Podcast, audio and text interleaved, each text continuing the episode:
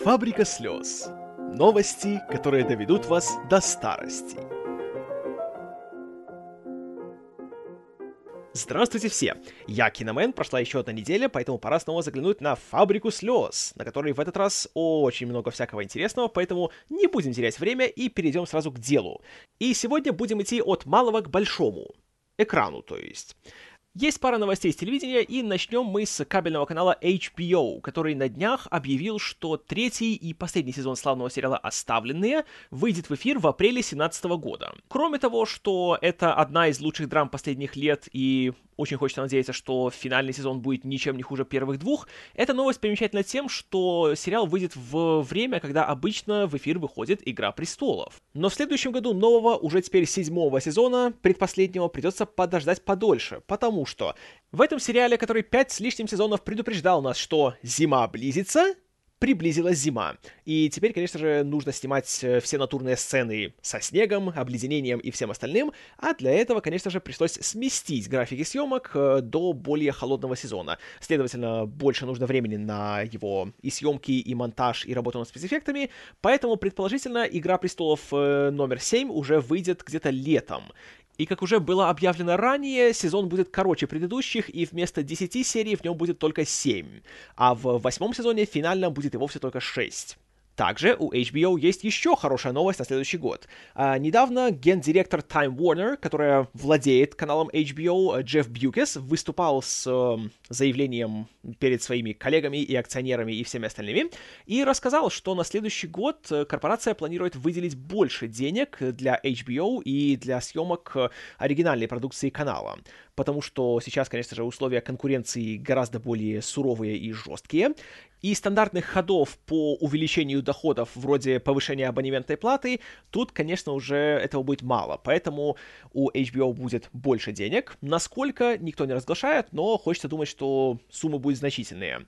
И поэтому надо думать э, их проекты станут более масштабными и более амбициозными.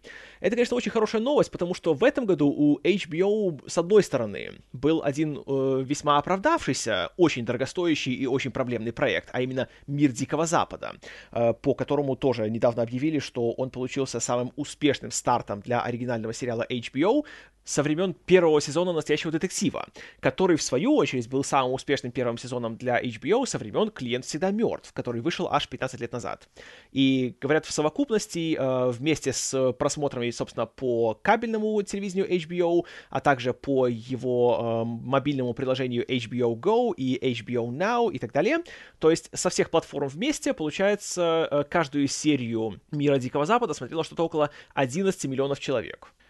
Но в то же время у HBO в этом году была еще очень большая и очень дорогая неудача под названием «Винил», в первый и единственный сезон которого вложили более 100 миллионов долларов, а в итоге и аудитория была небольшая, и реакция критиков была по большей части негативная, поэтому, хотя сначала сериал продлили на второй сезон, но затем, когда уже Кейси Блойз э, встал э, на должность президента HBO и программного директора, э, первым делом он отменил продление винила.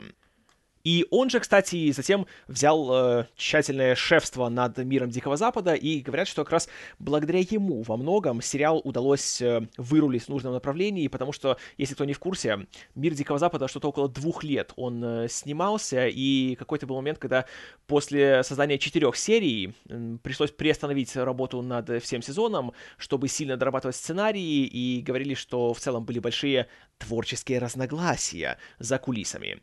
И хотя, собственно, на сам сериал отзывы получились довольно смешанными, нельзя не признать, что, очевидно, Кейси Блой сделал что-то очень правильно, потому что ему удалось таки сделать тот хит, в котором HBO сейчас очень-очень нуждается. А нуждается он в нем, среди прочего, от того, что есть гигантская конкуренция со стороны Netflix, у которого тоже денег очень много и которые тратятся направо и налево. И тут тоже есть пара занятных новостей. Во-первых, что совершенно ни для кого не удивительно, э, новый сериал из сотрудничества Netflix и Marvel, а именно Люк Кейдж, получил официальный заказ на продолжение. И несмотря на то, что, опять-таки, реакция на его первый сезон была не самой однозначной, и поэтому прошло уже что-то около двух месяцев после его премьеры, но все-таки фанаты могут вздохнуть с облегчением. Правда, когда именно он будет э, показан на Netflix, довольно трудно сказать, потому что в год выходит по два сезона сериалов Marvel Netflix, и уже на следующий год запланированы «Железный кулак» и «Защитники».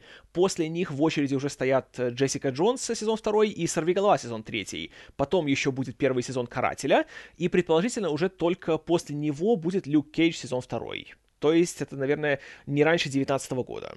Хотя есть такая возможность, что в это правило внесутся изменения, и, может, они будут выпускать э, сезоны чаще, чем раз в полгода. Потому что креативный директор Netflix Тед Сарандас э, недавно тоже давал интервью, в котором он рассказал, что на 2017 год у Netflix все еще очень-очень масштабные планы, и они снова собираются потратить 6 миллиардов долларов на всю свою оригинальную продукцию, и по части своих оригинальных фильмов и сериалов э, Netflix планирует удвоить э, свою продуктивность. Если сейчас э, на сервисе доступно 30 оригинальных сериалов, то в следующем году они хотят сделать, чтобы было 60. То есть выходит, что в следующем году будут недели, когда будет выходить по два новых сериала от Netflix. Да-да-да, товарищи, именно так. А вы еще сейчас жалуетесь, что у вас нет времени все наверстать. И вдобавок к этому на следующий год Netflix планирует запустить 20 так называемых несценарных программ, то есть всевозможных реалити-шоу и конкурсных программ. Итого, Netflix планирует выпустить 80 своих продуктов на год, в котором 52 недели. И это еще вдобавок ко всем остальным вещам, которые они просто демонстрируют по лицензии от других каналов. Еще к вопросу о продлениях на Netflix э, «Восьмое чувство», которое э, тоже довольно долго пришлось ждать новостей о том, будет ли у него второй сезон. Это, наверное, один из самых э, интересных и оригинальных и смелых проектов от Netflix. Сериал, который создали сестры Вачовские и Джей Майкл Страчинский, или Стражинский, если хотите. Тоже он получил дату своей премьеры, причем тут будет сразу две вещи.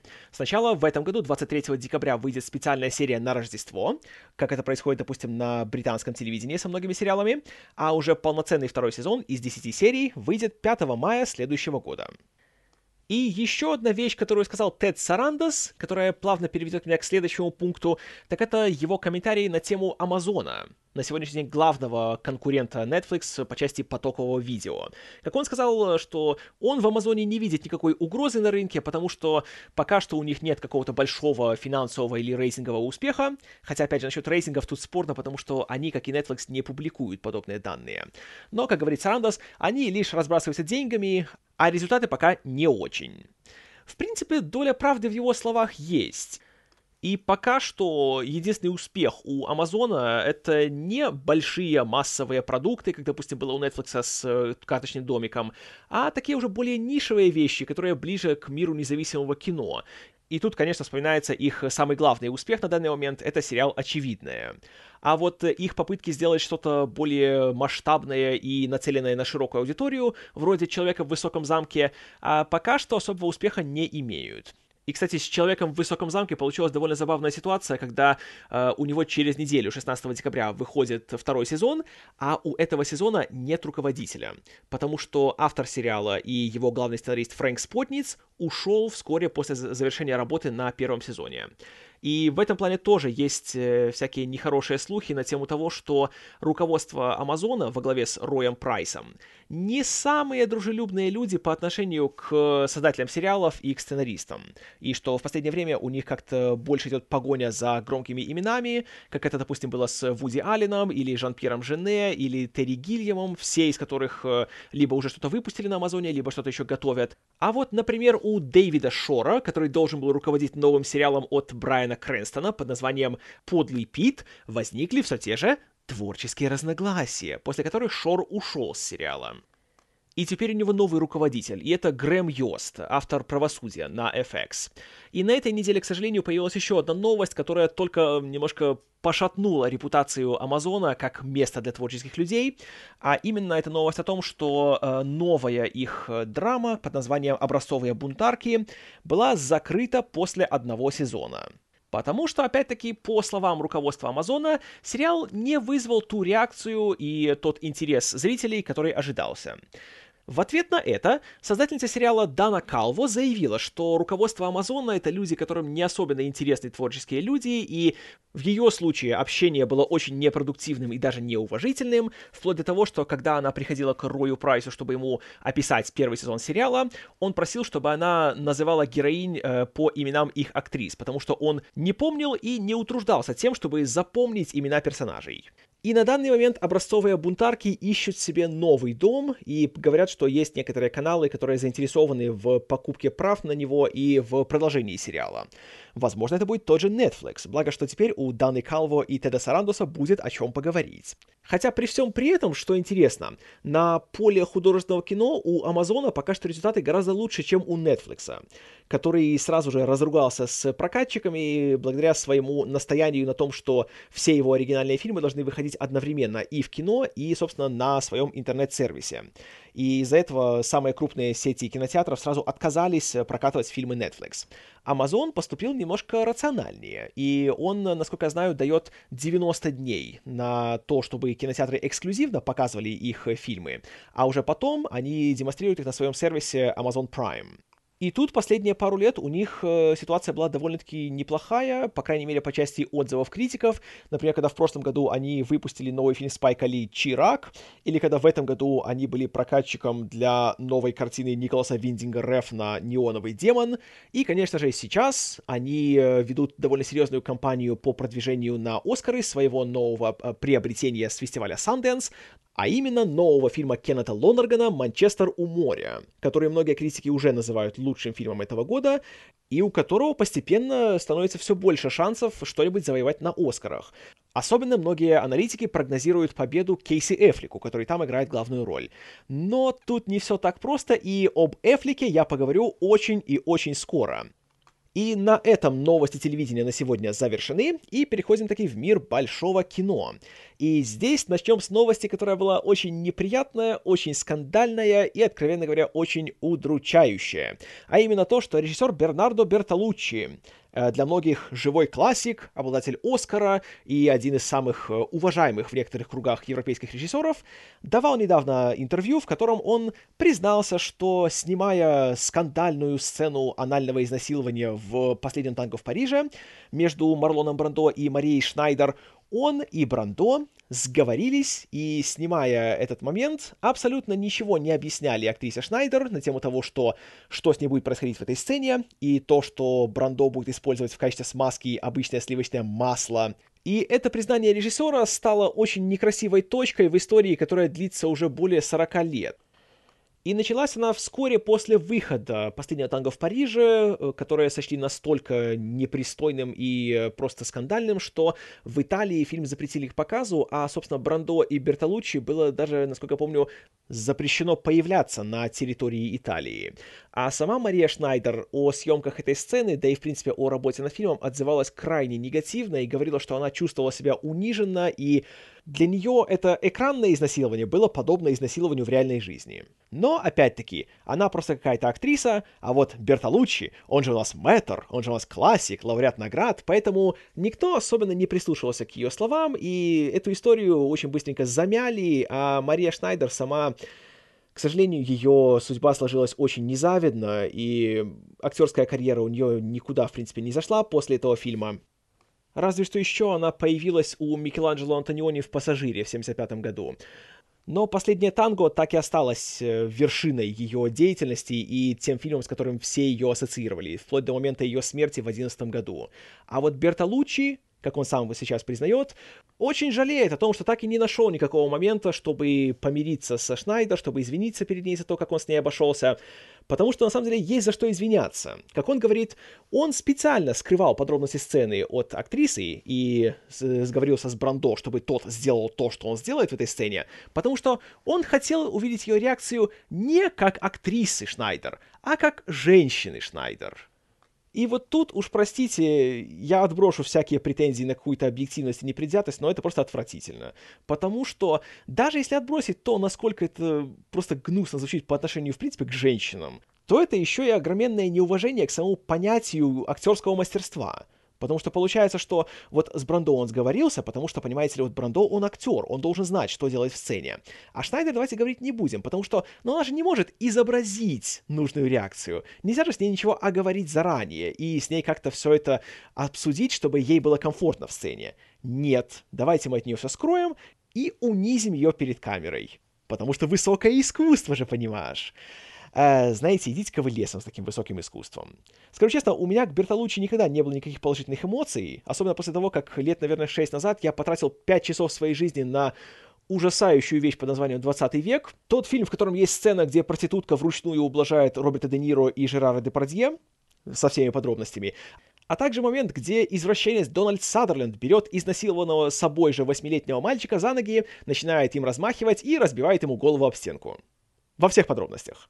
И вот ей-богу, все сильнее у меня чувство, что все эти претенциозные европейские режиссеры авторского кино, а именно всякие Бертолуччи, Триеры, Германики и так далее, это все просто порнографы, которые хотят, чтобы им можно было и снимать порево, и при этом еще и получать награды, чтобы их глазили по головке.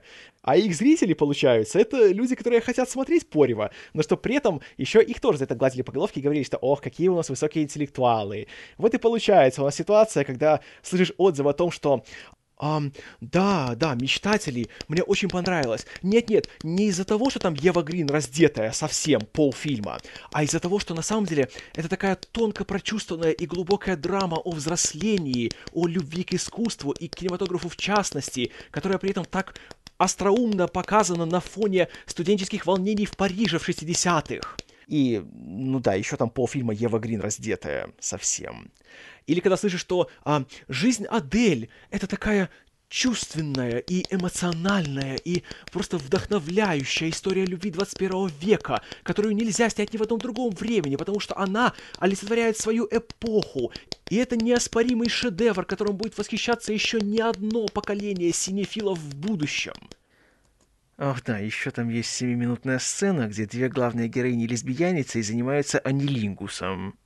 И, кстати, при этом обе исполнительницы главных ролей в жизни Адель потом плевались от работы с Абделатифом Кишишем и говорили, насколько были зверские и просто неуважительные условия работы, когда им приходилось по 5-6 часов заниматься вот этими всеми вещами перед камерой, и насколько это все было утомительно, и насколько по-жлобски режиссер с ними обращался.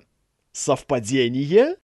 Ах да, еще, кстати, о европейских метрах, которые всех обожают. А, на днях Верховный суд Республики Польша объявил, что он не собирается экстрадировать Романа Поланского в Соединенные Штаты. И, наверное, если бы я был чуть большим жлобом, я бы вставил грубую шутку про Польшу, католическую страну, и о том, что католики знают толк в совращении малолетних. Но я еще не настолько жлоб, поэтому я эту шутку говорить не буду. И вот здесь, дамы и господа, перейдем к Кейси Эфлику. И почему же все-таки я намекаю и в этом выпуске, и в прошлом на то, что у него есть э, серьезные препятствия на пути к Оскару. Дело все в том, что Кейси Эфлик далеко не такой примерный господин, каким его принято считать. Потому что есть история, которую опять-таки принято почему-то замалчивать уже вот сколько, 6 лет, э, которая происходила на съемках его псевдодокументального фильма под названием «Я все еще здесь». Напомню, это тот фильм, где Хоакин Феникс полтора года ходил и прилюдно занимался всякой клоунадой, делая вид, что он ушел из актерской работы, что он стал рэпером, отрастил себе бороду и так далее, а все это оказалось э, большой игрой на камеру для этого самого псевдодокументального фильма, который, конечно же, провалился, был заплеван и ничего особо из себя не представлял. Так вот, во время съемок этого фильма у Эфлика начались очень серьезные проблемы, во-первых, с его продюсером Амандой Уайт, а во-вторых, с оператором-постановщиком Магдаленой Горкой, обе из которых подали на него иски за многократное сексуальное домогательство. Пересказывать всю эту историю в подробностях я не хочу, и, откровенно говоря, и не буду. При желании вы все это дело можете почитать в статье по ссылке, которую вы найдете в описании к этому подкасту. Выходки Эфлика, который на фильме был режиссером, э, варьировались очень резко, начиная от всяких комментариев в адрес Уайт, вроде того, что в ее возрасте ей бы пора уже забеременеть, и предлагал услуги одного из своих ассистентов по этому делу, до того, что Эфлик всячески склонял Уайт к тому, чтобы она жила с ним в одном гостиничном номере, при том, что в это время Эфлик был женат на сестре Хоакина Феникса. А когда Уайт отказывалась, то он э, начал ей угрожать, начал ее страшно оскорблять, присылать ей всякие грозные смс и в целом делать ее работу, которая и без того трудная, еще труднее. Магдалена Горка-то и вовсе успела за время съемок уйти с фильма и потом снова вернуться, дав ему второй шанс. А ушла она после того, как э, в какой-то момент э, съемочная группа, которая была очень маленькая и не имела много денег, поехала в Нью-Йорк. И там, вместо того, чтобы поселить ее в гостиницу, Эфлек и Феникс дали ей место для сна в квартире одного из них. Ну и вроде бы все было хорошо. А потом посреди ночи проснулась от того, что бухой в хлам Эфлек лег в ее кровать и начал ее лапать. После этого ее терпение закончилось, и она ушла с фильма.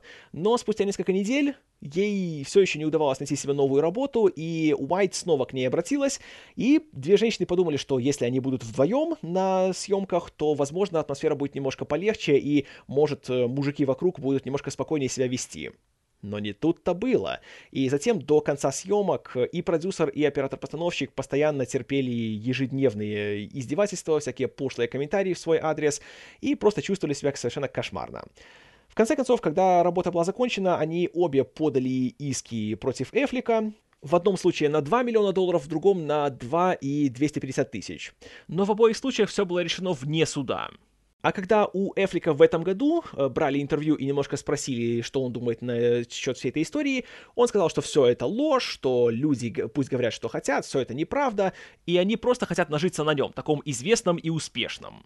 И вот скажу вам, каждый раз вот читаешь такие вот вещи, и как-то так руки опускаются, и так такое какое-то расстройство начинается. И думаешь, что, блин, ну неужели в Голливуде не осталось нормальных культурных мужчин? Начиная от Арнольда Шварценеггера, продолжая Биллом Косби, Джонни Деппом, Брэдом Питом, Бет Эфликом. Ей-богу, возникает чувство, что один только Том Хэнкс — единственный культурный мужчина во всем Голливуде.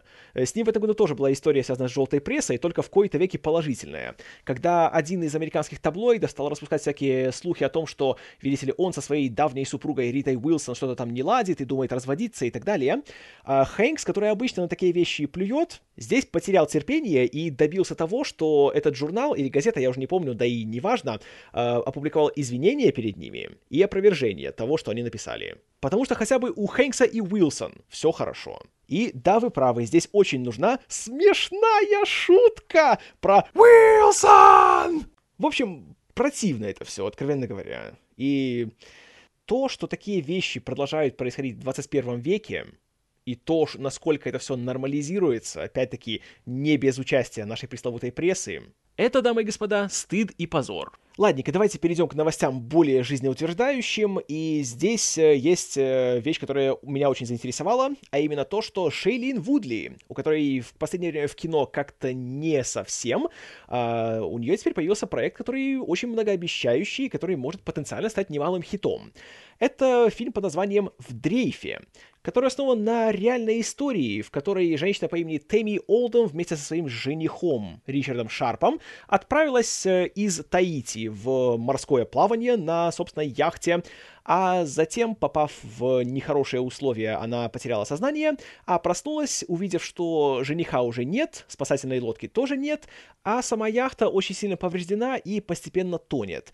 Но, несмотря на всю безвыходность ситуации, Олдом нашла в себе, во-первых, силы, чтобы не упасть духом, а во-вторых, еще и сумела проделать путь аж в полторы тысячи миль до ближайшей суши.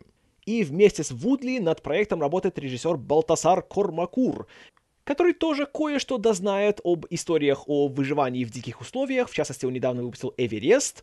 И пока что у проекта нет студии, но говорят, что это очень э, горячий товар, за который предположительно бьется сразу несколько студий.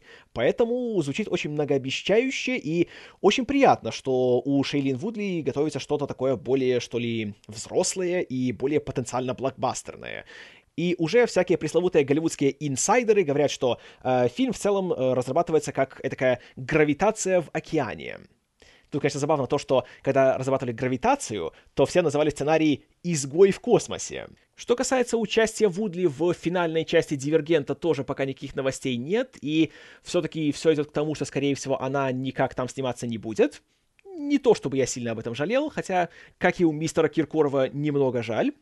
И еще в начале следующего года у нее выйдет мини-сериал на HBO под названием «Большая маленькая ложь», где у нее звездная компания в лице Рис Уидерспун, Николь Кидман и Лоры Дерн. Но об этом как-нибудь в другой раз. А еще э, насчет Шейлин Вудли есть очень положительная новость из ее не актерской жизни. Потому что где-то около месяца назад э, ее арестовали за то, что она участвовала в протестах против э, прокладки нового нефтепровода в Южной Дакоте. И протест был насчет того, что этот самый нефтепровод должен был проходить через священные земли коренных американцев, которые живут там. И хотя поначалу казалось, что все это будет очень не круто, и, кстати, даже свой арест Вудли демонстрировала в прямом эфире на своей странице в Фейсбуке. Там была прямая трансляция более трех часов, и там как раз весь процесс можно было наблюдать, включая и то, как реагировала полиция на, опять же, эту мирную демонстрацию и так далее. Но э, с тех пор э, ее, конечно же, быстро отпустили, хотя немножко, конечно, было напряженно и драматично. А недавно было принято официальное решение правительства о том, что все-таки трубопровод не будут проводить через эти самые священные земли, поэтому протесты все-таки своей цели добились. Это прекрасно. А в случае с Вудли, говорите что угодно о ней как об актрисе, но уж в голословности ее никто не обвинит. И она не только говорит о важных проблемах, а она еще и кое-что делает. Так что молодец. Вот, ну и еще одна новость под завершение. Коротенькая, но все-таки немаловажная. Киностудия имени братьев Уорнеров объявила точную дату премьеры своего нового гигантского кинокомикса «Аквамен», и выйдет он в прокат в 2018 году, 5 октября.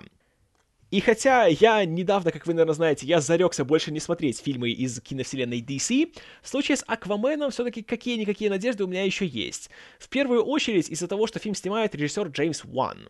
Человек, который за последние годы меня очень сильно в себя влюбил, прочего, благодаря «Форсажу 7» и обеим частям «Заклятия», и тут есть такая надежда, что может быть, может все-таки ему удастся как-то сохранить что-то свое и не поддаться под натиск студии, которая сломала ни одного режиссера за последние годы. И хочется верить, что может тут будет что-то занятное. Тем более, что он во всех интервью говорит, что он хочет, чтобы его Аквамен был занимательным фильмом, веселым, таким бодрым, приключенческим, чтобы там не было всего этого нытья, всей этой мрачности и серьезности, а чтобы был просто хороший такой красивый приключенческий фильм. Поэтому очень хочется надеяться. Тем более, что кроме Джейсона Мамоа в главной роли, там еще появятся Уильям Дефо, Эмбер Херд и Майкл Кеннет Уильямс. Если в фильме есть Уильям Дефо и Майкл Кеннет Уильямс, это фильм, который по определению вызывает хоть какую-то, но надежду. И что также интересно, студия все еще собирается 16 марта того же 2018 года выпустить на экраны Флэша несмотря на то, что у него все еще нет нового режиссера. А ранее уже два человека успели взяться за его постановку и потом уйти. Опять же, благодаря творческим разногласиям. И это были сначала Сет Грэм Смит, а затем Рик Фамуива. Кто это будет сейчас? Непонятно, но время-то идет. И даже Эзра Миллер, который во Флэше играет главную роль, недавно сказал, что ему тоже как-то немножко так э, печально становится от такой ситуации. Но, конечно, все стараются сохранять оптимизм, и есть надежда, что в ближайшее время все-таки у Флэша найдется новый постановщик, и что третий раз будет счастливым. Но время все еще идет. Ну и, конечно же, ни одна экскурсия на фабрику слез не может обойтись без обзора новых трейлеров которых в последние дни становится как-то неприлично много, и даже во время записи этого подкаста они продолжают появляться, поэтому сразу предупреждаю, что о новом Человеке-пауке, нет, о новом, не о том, э, о Форсаже 8, о Планете обезьян и о Спасателях Малибу я поговорю не в этот раз, а в следующий. Но и сегодня есть пара весьма и весьма громких и многообещающих релизов. В частности, вышел первый полноценный трейлер Стражей Галактики 2, в котором есть даже реплики и даже какие-то сцены, а не только позы главных героев, и он выглядит, э, знаете, должен признать, что довольно забавно.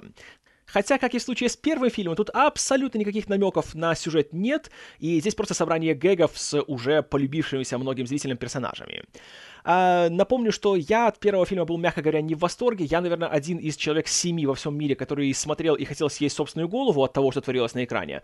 Но, признаюсь, э, фильмы Marvel, которые выходили с тех пор, начиная с «Мстителей 2», продолжая «Челом Муравьем», «Капитаном Америкой 3» и заканчивая «Доктором Странным», меня очень даже впечатляют, и как-то даже к Стражам Галактики я потихоньку начинаю оттаивать. Особенно после новостей о том, сколько там всяких новых товарищей появится. В частности, там будут Курт Рассел и Слай Сталлоне, Танго и Кэш снова вместе. И должен признать, что даже шутки в трейлере какие-то даже смешные, что ли. Поэтому не скажу, что я жду фильм, но я его посмотрю. И я очень надеюсь, что там, кроме смешных шуток про 80-е, будет еще и история, которую писали дольше, чем 5 минут. Хотя, признаюсь, енот меня все еще раздражает. Но зато Дэйв Батиста, который не понимает образных выражений, все еще веселит. И, кстати, у Стражей Галактики 2 у них э, где-то недели, по-моему, две назад начались дополнительные съемки. И почему не надо из этого делать никакого скандала? Потому что, во-первых, дополнительные съемки на больших блокбастерах это совершенно нормальная вещь. Такое делается всегда, потому что бывают просто моменты, которые могут не срабатывать при монтаже, или когда освещение не то, или для спецэффектов нужно что-то еще доделать. Поэтому это все в порядке. А еще, скажу честно, дополнительные съемки или просто пересъемки каких-то сцен, это показывает о том, что создателям не все равно, и они не боятся потратить еще денег, чтобы довести фильм до ума. И пусть лучше они что-нибудь дополнительное туда доснимут, чтобы фильм как-нибудь немножко перекроить, чем если они будут, как в случае с Бэтменом против Супермена, просто резать по-живому и, и без того невнятный фильм делать еще невнятнее. Потому что по-хорошему, в случае с Бэтменом против Супермена как раз можно было бы очень многие вещи переснять, чтобы было все более сжато, компактно и понятно. Потому что когда вы мне говорите, что чтобы внятно рассказать историю о том, как два мужика в смешных костюмах друг друга бьют, вам нужно три часа экранного времени, иначе ничего не получится, то вы уверены, что вы на своем месте? Поэтому в случае со Стражами Галактики я сдержанно оптимистичен. А, и, и да, простите. Студия Диснея. Мои платежные реквизиты у вас есть. Далее вышел трейлер еще одного фильма, который очень хочет стать началом большой киновселенной, как те же фильмы Marvel, а именно «Мумия». Новый перезапуск классического фильма ужасов от студии Universal, которая очень хочет запустить собственную киновселенную на основе своих монстров — Совсем недавно у них вышел фильм под названием «Дракула», который как бы тогда должен был стать началом этой вселенной, но так как «Дракула» получился очень так себе фильмом, теперь задним числом его решили оттуда немножко убрать. И когда недавно режиссер Алекс Курсман, который снял «Мумию», давал интервью, у него спросили, так слушайте, а «Дракула» входит в канон? Он говорит «Нет». Так что уж извини, Люк Эванс, не судьба. А в «Мумии» же, конечно, в главной роли актер куда покруче. И это Том Круз, который, судя по трейлеру, играет то ли солдата, то ли ученого, то ли и то, и другое, он же Круз, который отправляется в Египет в рамках какой-то экспедиции, которая извлекает из э, каких-то руин гробницу, в которой находится мумия. И эта мумия, конечно же, она вся такая злая и мистическая, и обладает всякими хитрыми волшебными способностями. Среди прочего, она устраивает большое крушение самолета, на котором летит Круз. Он там сильно бултыхается, много кричит. Кстати, кричащий Том Круз это великолепно. И он, судя по всему, умирает, а потом восстает из мертвых и начинает бороться с мумией которая в этот раз э, имеет женский пол, и у нее раздваиваются зрачки. И в дальнейшем с помощью компьютерной графики она дает Тому Крузу много причин побегать. Скажу честно, как фильм ужасов, э, пока что трейлер не впечатляет. И, э, очевидно, ждать, что фильм будет чем-то пугать или вызывать какое-то напряжение, не сильно стоит. А вот как э, фильм с Томом Крузом, где он много кричит, много бегает и еще много кричит, знаете, выглядит довольно-таки неплохо. По крайней мере, опять видно, что в случае с тем же крушением самолета Круз в очередной раз выполняет свои трюки сам, хотя, как и в Джеки Ричере 2, очень становится заметно, что время наконец-то догнало Тома Круза, и он в кои-то веки выглядит на свой возраст. Заодно трейлер примечателен тем, что в нем появляется Рассел Кроу, который в этой вселенной будет играть доктора Джекила, у которого еще есть мистер Хайд, и о нем тоже предположительно будет э, отдельный фильм. И, судя по всему, он будет таким э, злым Ником Фьюри, который будет э, ходить из фильма в фильм, собирать всех монстров воедино и делать еще что-то, наверное, не очень хорошее. А, кроме того, в этой вселенной планируется еще появление э, Человека-невидимки, которого будет играть Джонни Депп, э, монстра Франкенштейна, которого сыграет Хавьер Бардем, и Человека-волка в исполнении Дуэйна Скала Джонсона. И, в принципе, в теории все это звучит довольно-таки забавно. Но проблема в том, что в основном этими фильмами будут заведовать э, люди из шайки Джей Джей Абрамса, а именно Алекс Курцман, Роберто Орси, Джефф Пинкнер и иже с ними. А это люди, у которых со сценариями обычно есть немалые проблемы. Не верите? Посмотрите «Нового Человека-паука 2». При всей моей любви к этому фильму, сценарий у него просто отвратный. Поэтому что будет здесь, как-то я не отважусь предполагать. Тем более тут Курсман еще и в «Мумии» он дебютирует в качестве режиссера. И когда они берут таких вот актеров на такие роли, то что-то мне подсказывает, что больше, чем на один фильм, каждый из них не согласится сниматься. Поэтому, если это и будет вселенная, то у нее, я думаю, первая фаза будет единственной. И, как ни странно, но фильм 16 года чисто визуально выглядит менее впечатляюще, чем одноименная мумия, которая вышла в 99 году. Но при всем при этом в трейлере есть что-то вот такое, что вызывает какое-то даже желание посмотреть сам фильм. Поэтому уже все, собственно, не так плохо. В конце концов, хуже Джека Ричера 2 и Обливиана вряд ли будет. Ладненько, пойдем далее. Вышел первый тизер, хотя идет он длиннее большинства трейлеров, э, для Трансформеров 5, которые получили заголовок «Последний рыцарь». Фильм, которым Майкл Бэй в очередной раз обещает, что это будет э, его последний фильм о трансформерах, и все, он уже оттуда уходит. И, как и третья часть, э, трейлер снова заигрывает с идеей о том, что важнейшие события в истории всего человечества, а не только Америки, происходили под влиянием трансформеров, как хороших, так и плохих. И тут будут сцены, которые происходят во времена короля Артура, а также во времена Второй мировой. И должен признать, это все выглядит достаточно безумно и занятно, чтобы как-то даже хотелось это все увидеть.